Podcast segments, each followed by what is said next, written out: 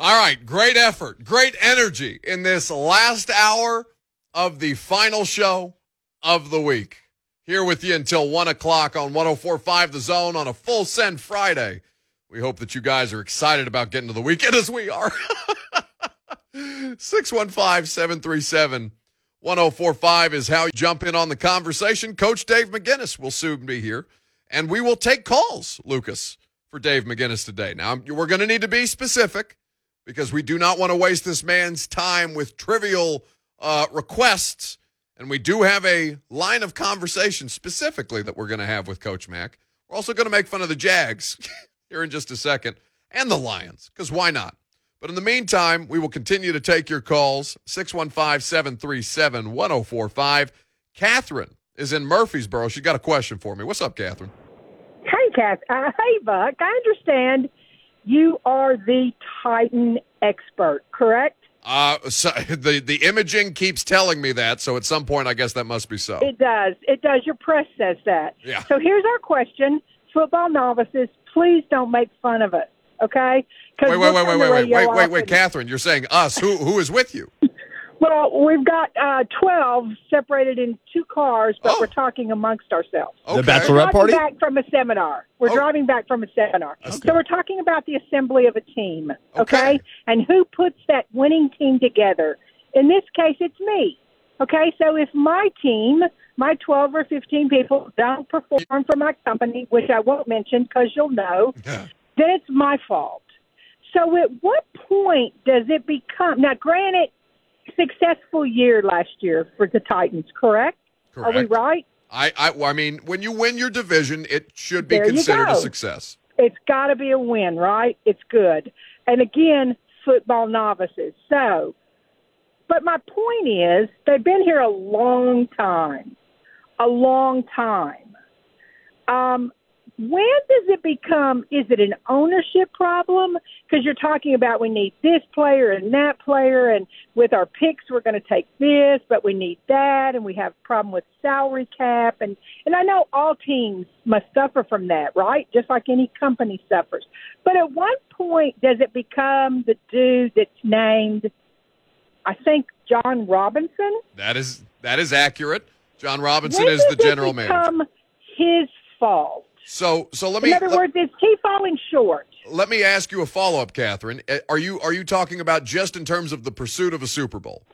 Just the pursuit of a continually successful team. Because we could all agree that nine and nine or eight and eight or however many games they play in the regular season is what they call mediocrity, correct? Well, here's here's how I'll here's how I will uh, combat that because they have had nine now, or excuse me, five now consecutive winning seasons. So they would be considered at nine and seven for three years, uh, or nine and seven for four years. Is that right? Nine and seven for four years, and then eleven and five last year. They would be considered an above average franchise in terms of average being we eight and eight. We knew you'd be able to explain it to us because we see is subpar. And I'm saying 11 to 1 is the vote here. Okay. Um, and not that we're not Titans fans, we're huge Titans fans. We want nothing but the best for the Titans. But what's missing? What's the difference between Titans and Patriots? Okay, thank you for the call, Catherine, and and all twelve of you riding along. Lucas immediately said bachelorette party. No, some people actually work during the day, Lucas. They're on their way back from a seminar. Relax. I was picturing them all in just like a giant van, Just woo girls. listening to listening to the, to the zone. I mean, listen, we we, we uh, I, I'm thrilled to hear that there are 12 women who are listening to Sports Talk Radio. I feel like we're defying the odds here on the uh, on the station. So l- let me go about this because it's it is it's it's a fairly base question, but that's okay. We don't mind we don't mind walking people through that if they're if whether they're new to sports or whether they've been Titans fans, but they don't necessarily understand what kind of the state of the franchise is. So while while Catherine was was giving me her question, I asked Lucas uh, off the air in my uh, in the ability that I have to talk back to him that doesn't go out on the air. I asked Lucas how many teams don't have a Super Bowl victory on their resume. How many franchises do not? And the answer was A dozen. A dozen. 12 teams out of 32 do not have a Super Bowl championship. Now, Lucas, are you are, do you have the list in front of you that you can read in a way that is efficient or am I putting you too much on the spot by asking you to bring that information back up? The Minnesota Vikings, the Buffalo Bills, LOL. Uh, Cincinnati. Well, we talked about this the other There's day. There's a whole 30 for 30 about making it to four Super Bowls and losing them all. God. Uh, Brian has a theory. That's what br- broke the Bills fan base permanently. Is the reason why they smashed tables today. There's just a deep depression that causes you to launch yourself into a card table. Cincinnati Bengals, the Carolina Panthers, the Atlanta Falcons, the LA Chargers, the Tennessee Titans, the Arizona Cardinals, the Cleveland Browns, the Detroit Lions, the Houston Texans, and the Jacksonville Jaguars. All right, so three of the four AFC South teams do not have a Super Bowl victory. Shout Ha- out, yeah, so it has to be the only division with three, right? shout out Peyton Manning. Well, it literally just is. You just read them. So, what I, what I'll say to you is is Catherine, the Tennessee Titans, in their existence, I think we're going into year 22 for Tennessee. Now, Jon Robinson is heading into his sixth year, so he has presided over five of those seasons. And in each of those seasons, outside of the 3 and 13 year, they would be considered above average. 9 and 7 in a league. And again, an extra regular season game is added this year. So there will be no more 8 and 8. But if you're playing a 16 game regular season schedule, which has been the case in the National Football League for 44 years, 43 years, you are going, if you finish above 500, you're an above average team. It's a difficult thing to do. The league is very, very well built for parity more than any other sport. So if you're looking at the body of work for Jon Robinson, understanding that there are 11 other franchises outside of the Titans that have not yet won a Super Bowl, it puts in a in a little better context. Nearly a third of the league has not achieved the heights that you are saying that the Titans should be competing at. Now, they're as close, I mean, outside of those early Jeff Fisher teams where they did actually make it to a Super Bowl. They competed in a Super Bowl but lost to the uh the the Rams. They have been in in that position. Outside of that, these teams that Robinson and under Vrabel have put together have probably been the closest since then. In fact, in 2019, they were a game away, a game away from the Super Bowl. That's pretty good. Now, it, it is there room for improvement? Of course. Are as are people going to be satisfied with that uh, as a response? Of course not. You want a Super Bowl. You want even if it's just to go back to the game. You want that ability as a fan base. You want your executives, the people who are responsible for constructing the team, the general manager like Jon Robinson, the scouts who work under him, the people uh, responsible for putting together the bones of this. You want them to be able to maximize your window. And your window right now is Derrick Henry, Taylor Lewan, Ryan Tannehill, A.J. Brown, Jeffrey Simmons. We'll consider those the big five. Kevin Byard's also in there. Like, you've got good players. You've got a team that is capable of competing. You are playing this year a first place schedule. That is your reward for winning your division, but not making it far in the postseason. I mean, it doesn't matter how far you made it in the postseason. You're going to play a first place uh, division schedule anyway. But your result for exceeding just above average last year is now you have to play everybody else who's really, really good. Kansas City, Buffalo, New Orleans, the 49ers. I mean, that's not necessarily because you're playing, you're just playing that conference or that division, not necessarily because the 49ers were in first place in their division, but the Los Angeles Rams, the Seattle Seahawks, the Arizona Cardinals, one of the best divisions in football, the NFC West, on top of the first place finishers in the other divisions. It is difficult. That's what makes it so rewarding when you get there. That's what makes the runs that you go on so much fun. How many runs have have teams like the Titans had where you squeak into the playoffs and then you largely dominate? You do dominate for two postseason games and for, you know, the first half of another one until Patrick Mahomes broke you over his knee.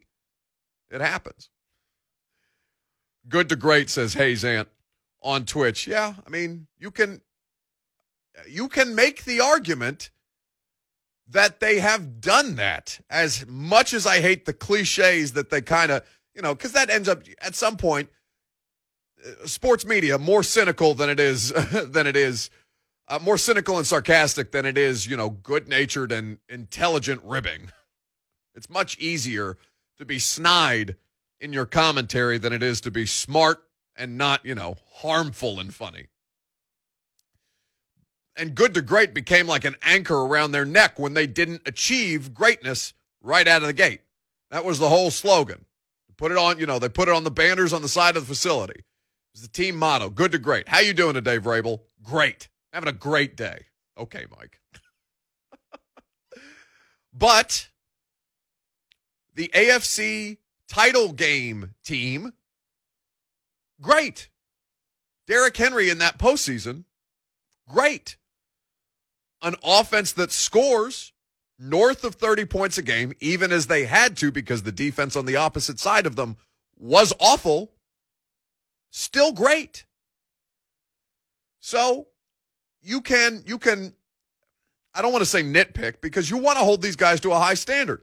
They've shown you that they can be. But within the context of the rest of the sport, when you're talking about a dozen teams who haven't won a Super Bowl and your criticism of Jon Robinson is that he hasn't done it in 5 years in the 5 years of his tenure now heading into 6, I think that it's, you know, it's not it's not to be critical of Catherine. I'm trying to explain this in as elementary a, uh, a way as I can, but I think it's just a tad short sighted. We'll talk with Coach Mac about this on the other side. I'm Buck Reising. It's 1045 The Zone.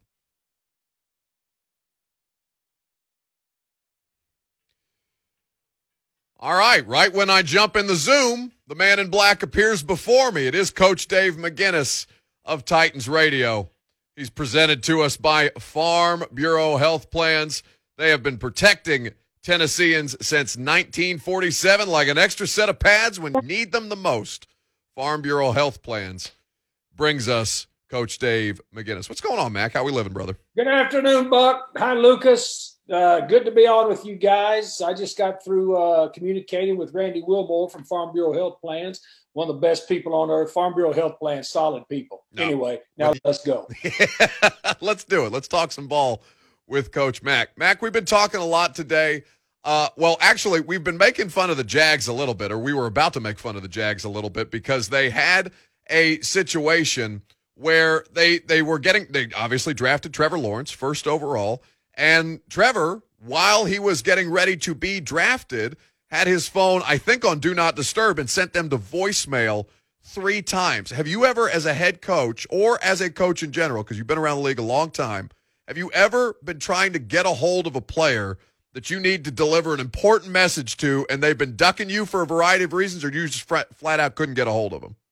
Well, I've never had a player duck me, but I've had a hard time getting a hold of them, uh, especially in the in the off season. But uh, I I always could because uh, promise you, Coach Mac could find a way to get them. But, but yeah, I don't. I've never I've never had a player. I never had a player duck me. I don't think Trevor was ducking them. No. Uh, and plus, there was really no mystery about who was going to draft him, right? Hey, I think I think he had it figured out at that point, but just the idea of the first overall pick sending you to voicemail a handful of times, probably getting your head a little bit if you're the guy trying to draft him, I'd imagine. No, well, no, they probably already knew. so, Mac, there's been a lot of conversation around Julio Jones for a variety of different reasons, whether he makes sense for the Tennessee Titans, given that Atlanta has said that they are actively open to trading him as they would take calls on any player. Terry Fontenot the general manager down there with Arthur Smith has said that publicly.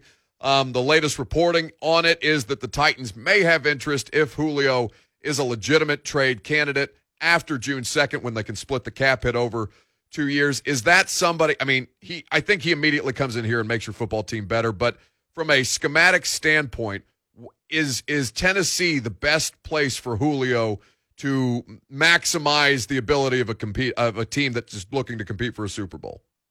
Well, I mean, there's so many factors that go into this, sure. and, and, let me say this, Buck. Since the, the the the pandemic has lifted a little bit, I've had some friends uh, in, in, uh, in, successive weeks come in that have had that uh, really good friends in Chicago that have had sons uh, accepted to Vanderbilt. you know, and so they came in to look at the city, and so I've been out to dinner with them, and being out to dinner with them, I have, you know, now that now that I'm out, I'm out a lot in this city. You know, people come up, and that's some of the questions they ask me, and these yeah. people that were with me go, Coach Mac, do you always talk about the Titans when you're out in public? I said, yes, I do. Because I, I, absolutely love it. And So I uh, this discussion I understand is out there. Uh, you've talked a little bit about first of all, its financial implications are yeah. big with this. And they're so big. And, and, and salary cap, I mean, I've dealt with the salary cap. I've cleared a salary cap before as a head coach. I've dealt with serious salary cap issues as, as an assistant head coach, you know, for, for a lot of years.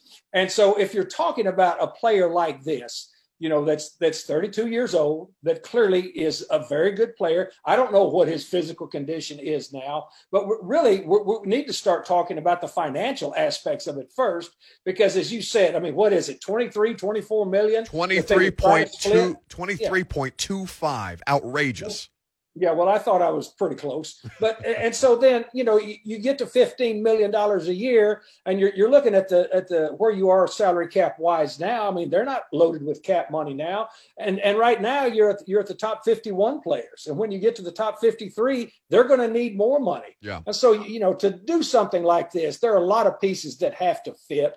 I can understand why the conversation is there. You ask me, would he schematically fit? The answer is yes. He'd schematically fit a lot of places again, I'm saying this without any knowledge of where he is physically right now at 32 years old. So th- these are these are things, and I really don't mind these questions. You know, here with you, I love them because I love talking to our listeners, and I love them when I'm out in public because I just like talking about the Titans, and people are genuinely interested, and that's what makes me happy. Well, and that's that's kind of you you get so many questions about it, Mac, just from from our perspective. You're God bless you. You're not on social media, but it's one of the prevailing things that I see in my Twitter mentions. And so it's at a certain point, you, you almost feel obligated to discuss it, no matter how unrealistic it might be. And we have no idea. As Mac has said, he has no, he has no inside knowledge about what they could be considering about this. I am not claiming to have any kind of inside knowledge about how they view Julio Jones. It's just continuously hovering around this offseason, given that we basically have four months until football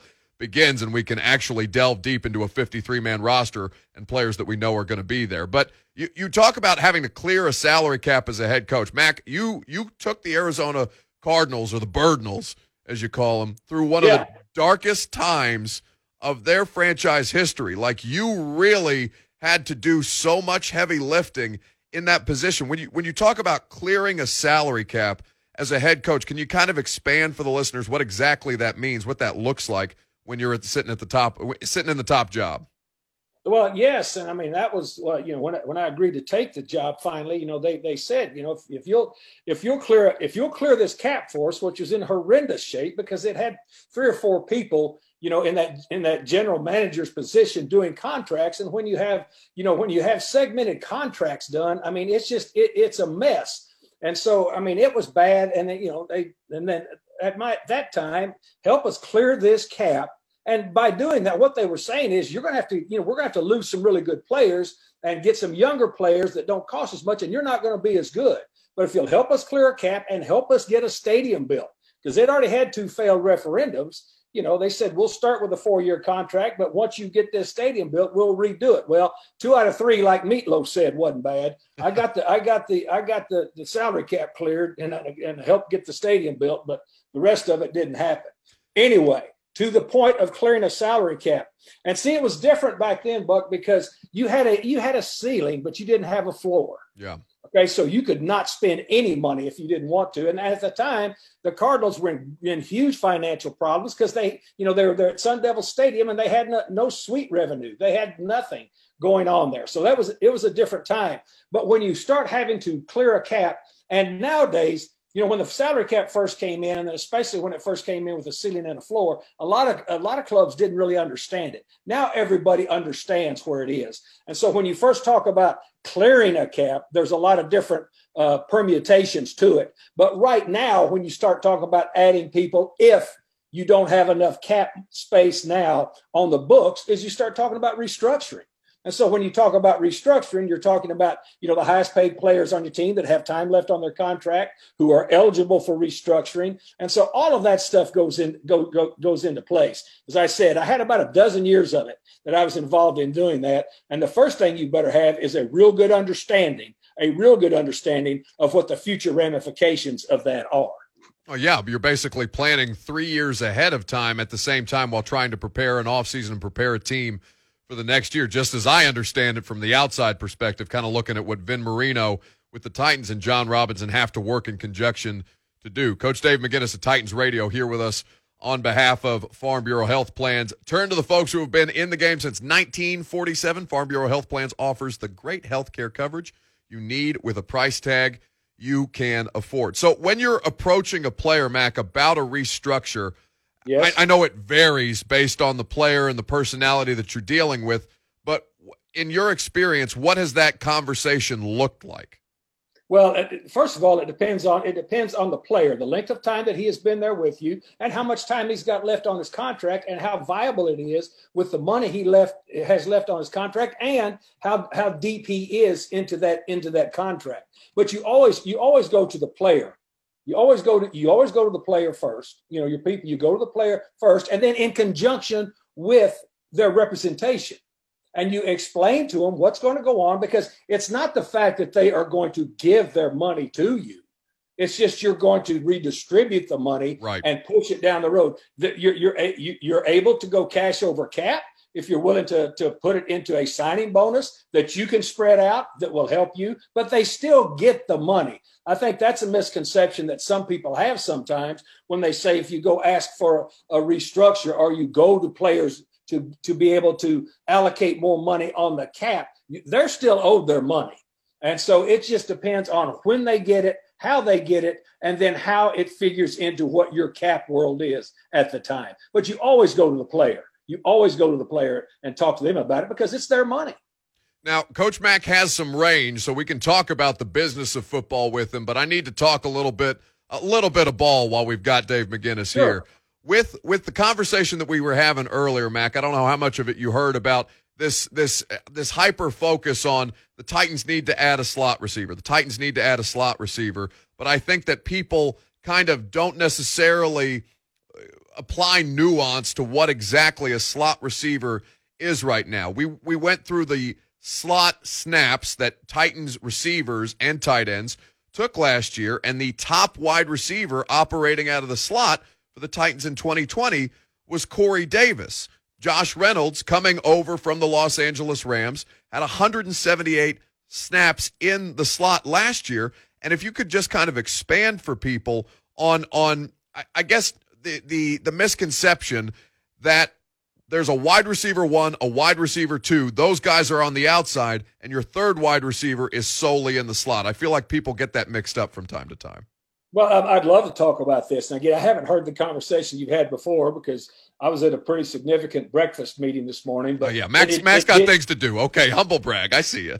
no, no, no, but it did evolve into some talk of this because you know everybody likes to talk business, but they want to talk Titans. You sure. know, when, when I'm around, and so that's what we did. Here's the first thing to understand when when you talk about a slot receiver, you're not necessarily talking about 11 personnel per se. You talk about Anthony Firkser. Most of the time, Anthony Firkser, you know, if you're removed from the cylinder to a two receiver side, then you are considered in the slot. Yeah. So a lot of that came from 12 personnel where they would remove him from the cylinder to be able to get the matchups they wanted because the matchup, you know, plays a lot into this buck. It, you know, if, if you're the defensive coordinator and I'm Arthur Smith last year, and I know that every time I put 12 personnel, which is two tights, two wides, one back on the field, you're going to match me with base personnel, then I'm going to split Firkser out and match him up against a linebacker that's not as good in space you know, and and and even even if I, I, see that you know on third down that you're going to match him with the least uh, available guy to be able to cover in a slot because Anthony Firkser can make people miss in a short area.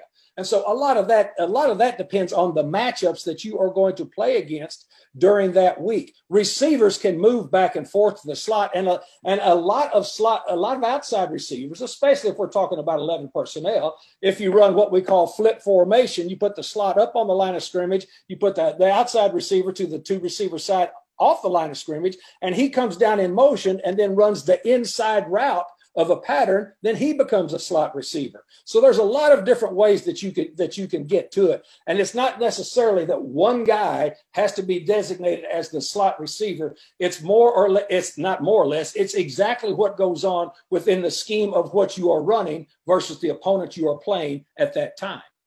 Coach Dave McGinnis with us here on 1045 The Zone. Mac, I, I had the opportunity to watch the one day that was open to us of rookie minicamp, watched a little bit of the wide receivers with you, and I made a mistake in watching Dez Fitzpatrick that you helped correct me on and, and helped me kind of better understand what exactly I was watching because I saw Dez Fitzpatrick slip up a little bit, and I made the mistake of saying, well, it looks like he didn't plant his foot correctly before turning upfield.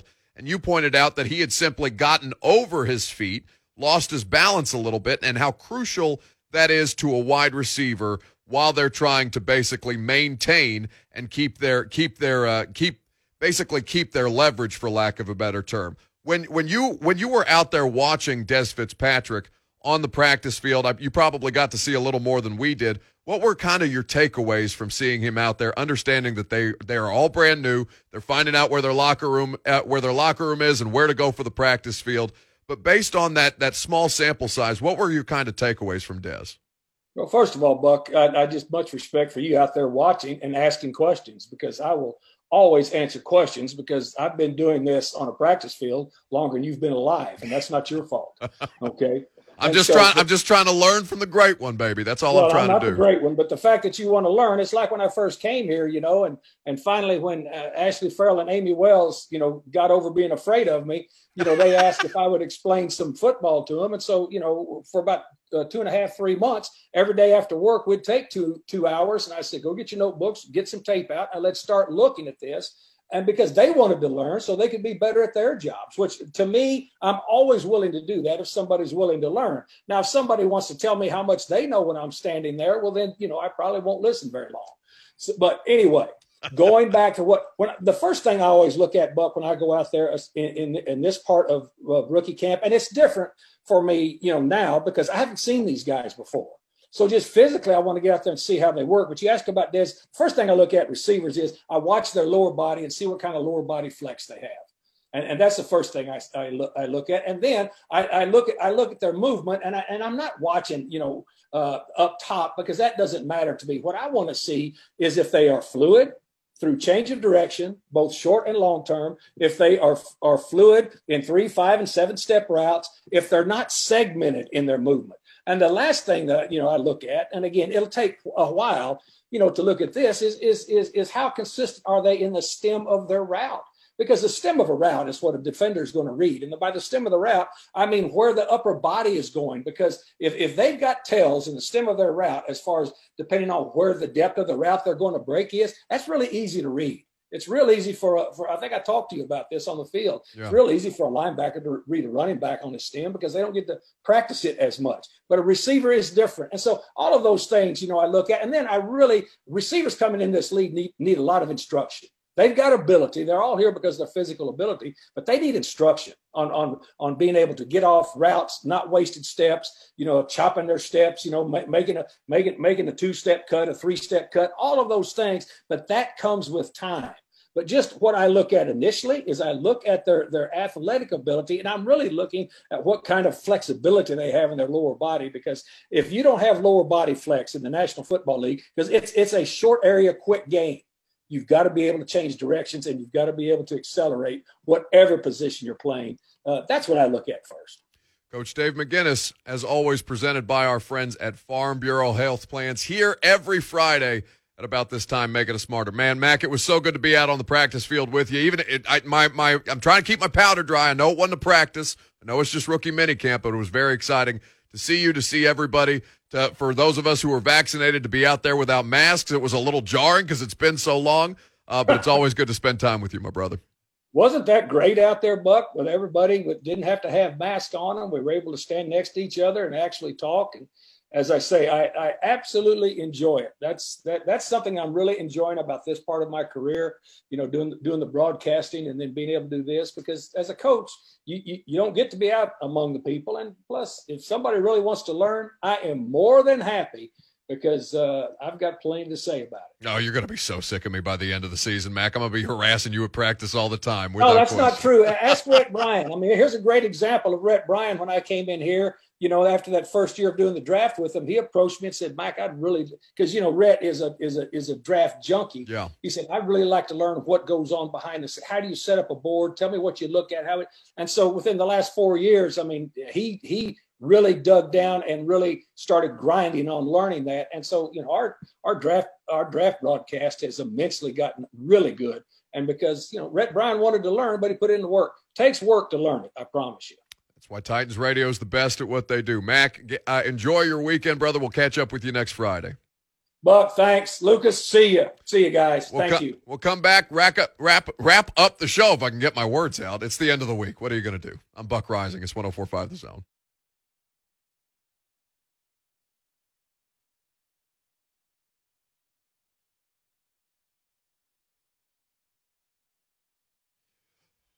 Oh, you love it. Father Stretch, get us out of here on this Friday. Good energy to wrap up the week here on 1045 The Zone with. We have had a great time. We appreciate your all's participation, whether it's on 1045 The Zone TV, where you guys are active in the chat, whether it's via the phones or on Twitter, just berating me in the mentions. It's always good to hang out with you guys. Another week in the books. We'll get to the poll questions here in just a second, but we have to briefly touch on what Predators coach John Hynes said. I guess he's having his media availability right now.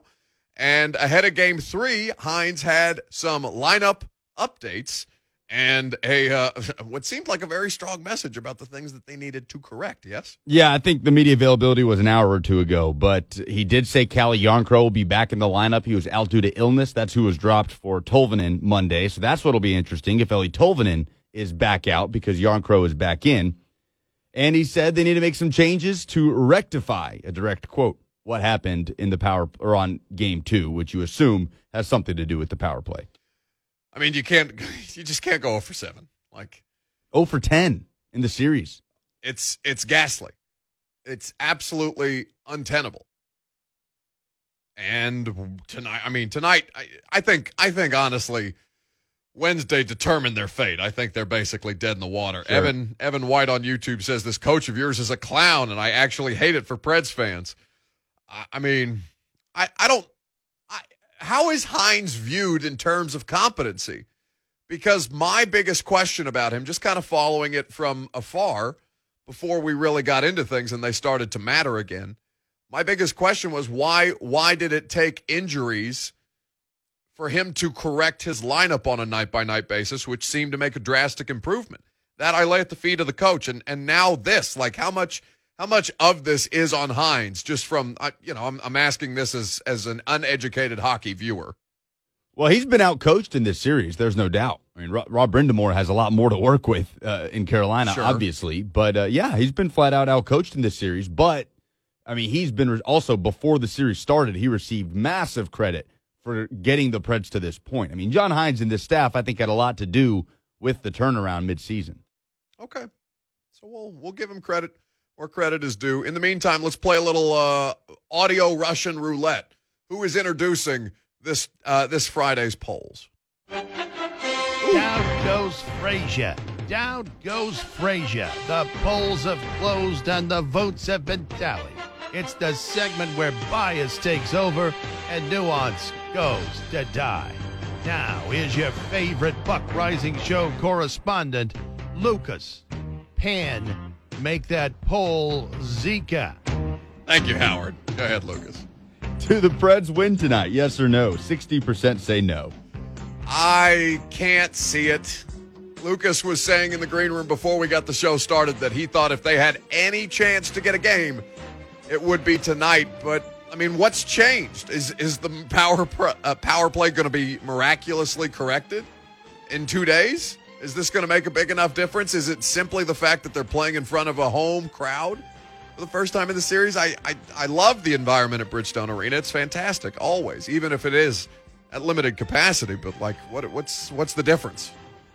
Well, look, if they had gotten one goal out of Wednesday or out of Wednesday's power plays, or going one for seven or two for seven, you're looking at you know being in that game and potentially taking game two. So I think you're just a, the slightest improvement away from staying in the game if Juuse Saros can replicate that kind of performance. So yeah, I think they could snatch game three here today and then lose game four, and then the series is all but over as they go back to Carolina. Your homer is showing. What's next? he's, What- pissed. he's pissed. What's the best gift for a high school graduation? Oh yeah, my little sister is graduating from high school uh, Sunday, which is exciting. So we will. Uh, so I'll, I'll have to go and get her something. I have. I've been trying to figure it out because you know you. I, I'm totally happy to just straight up give her cash, which bothers me none. But um, you know, I was looking for something a little more, a little more heart heartfelt. Is that a word? Yeah. heart- Yeah, yes, that's a word. I- well, Davey said I didn't understand that people got anything other than cash for graduation. I don't overthink it, man. She probably just wants money. Yeah. Know, just give her money. Uh, V Love says drugs for the grad party. Don't do drugs, kids. Uh, Scott says for the parents, alcohol for the graduate, money. yeah. Uh, Will says Amazon gift cards are always a W. Yeah. Yeah. That that's basically money. So free money. And cousin P says a Mercedes. Okay, I'll get right on that. By the way, there is somebody in the chat whose whose handle is Bucks Adderall medication, and I keep seeing it pop up, and it's killing me. I uh, I want to know. I, I want to see. I want to see the picture because it looks. I, I can't tell if it's a picture of me or if it's if it's uh, a picture of somebody else. It appears to be somebody else, but yeah, Like the little image they put. yeah, like the profile picture. Oh. I can't tell if it's me or not. Um, but it says it is not me. I'm looking at it now. Buck's Adderall medication. He chimes in, graduation card with cash in it, then watch her open it and pretend the money isn't even there. What do you mean? Pretend the money's not there? Well, why don't I just give her a grad card without the money in it and then uh and then give her uh and then give her the cash like after the fact. Like just prank her like that. Just give her money. Okay. Who is the Titans' best option at slot receiver? Anthony Firkser, Dez Fitzpatrick, Cam Batson, or Josh Reynolds? 35%. The leader is uh, Dez Fitzpatrick. Josh Reynolds in behind with 30%. Ferkser, 23%. Cam Batson, 12%. I feel like our audience kind of telling on on themselves that way. Like I don't think people know exactly what they're looking at uh, when they watch Dez Fitzpatrick. Do I have time to take a call? Should I take a call? Yeah, let, let's let's see what Wayne has to say. All right, Wayne wants to weigh in on the graduation gift. What's up, Wayne? What's up, brothers? Um, man, I say a mini fridge for your little sister. Uh, congratulations to her, but also fill it with ranch water and or white claws. Never go wrong with those with this with that uh, that there. Well, I would not. Have a good weekend. I would, of course, not promote underage drinking on the air, Wayne. But you know, maybe. Okay, what is this ranch water phenomenon? Oh, it's it's like a tequila seltzer. Because I was walking around Kroger yesterday with my girlfriend, just doing some grocery shopping, and I saw ranch water next to the White Claws, and it was right next to a giant tub of actual ranch dressing. I was just like, this could be very misleading for some people that think it's actually ranch flavored water, because people would buy that. God, what is wrong with us? Like, would people not buy ranch water? Probably, but people are gross. You know, just largely. And I love all of our people, all of our people between the hours of 10 and 1 and on the primetime show. Love you all. But a lot of you are disgusting. I did a double take because I had never heard of this alcoholic drink called ranch water, and I I, literally thought that's well, what Hidden Valley water. A little craft buttermilk water. I said that's disgusting, and then I read the label. I said, okay, okay, Yeah, no, it's find it- a better name. It's a tequila seltzer. I'm tempted to try it. I'm going to a wedding this weekend before I go to my sister's, uh, my little sister's graduation, high school graduation. Uh, so perhaps I will take a case of ranch water, whether it be craft or uh, Hidden Valley Ranch brand. Well, that sounds right up your alley. Tequila water. Oh, I thought you were going to say something about ranch. I was about to No. come. I was about to break through this plexiglass and swing on you. Ranch, the most overrated condiment. I'm going to drop that grenade and run. What's the last poll? Damn it! Can you drink? There's two more. Can you drink? Uh, no, there's three more. Can you drink 64 ounces of Kool Aid? 57% say no. Wait, there, there's there's 43 percent of the audience that yes. can. People love Kool Aid. The people six- love Kool Aid. 64 ounces. I don't know about that. A lot of Kool Aid. Which game are you going to Sunday? Preds Canes, Nashville SC versus Austin, both or neither? 68% neither. 19% Preds, 9% Nashville SC, 4% both. A lot easier to watch from home, and, and playoff tickets probably tough to get. I will be at the soccer game. Will you be watching Formula One in Monaco on Sunday? 78% say no. I it'll be my first Formula One uh, uh, race, but I'm excited to watch it. I hear it's a great time. You know what else is? Blaine and Mickey. They're coming up next. I'll see you Monday.